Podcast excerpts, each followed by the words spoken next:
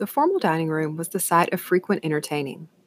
As a wealthy politician, George Owens socialized with locally, regionally, and nationally prominent men and women. Many of them dined in this room, including President Polk. After dinner, as the ladies retired to a separate room, the men remained in this space to enjoy drinks and cigars.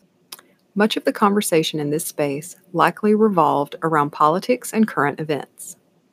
Peter, the Owens enslaved butler, organized and led the service in this room.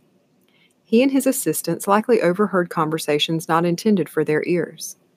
Conversations Peter could then share with his companions in the basement and slave quarters.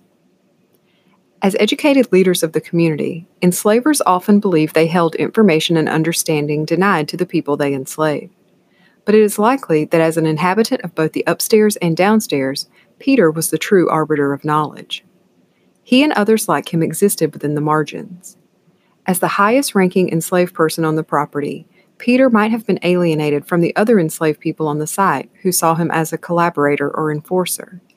Yet, as an enslaved person, he would never have been part of the Owens family.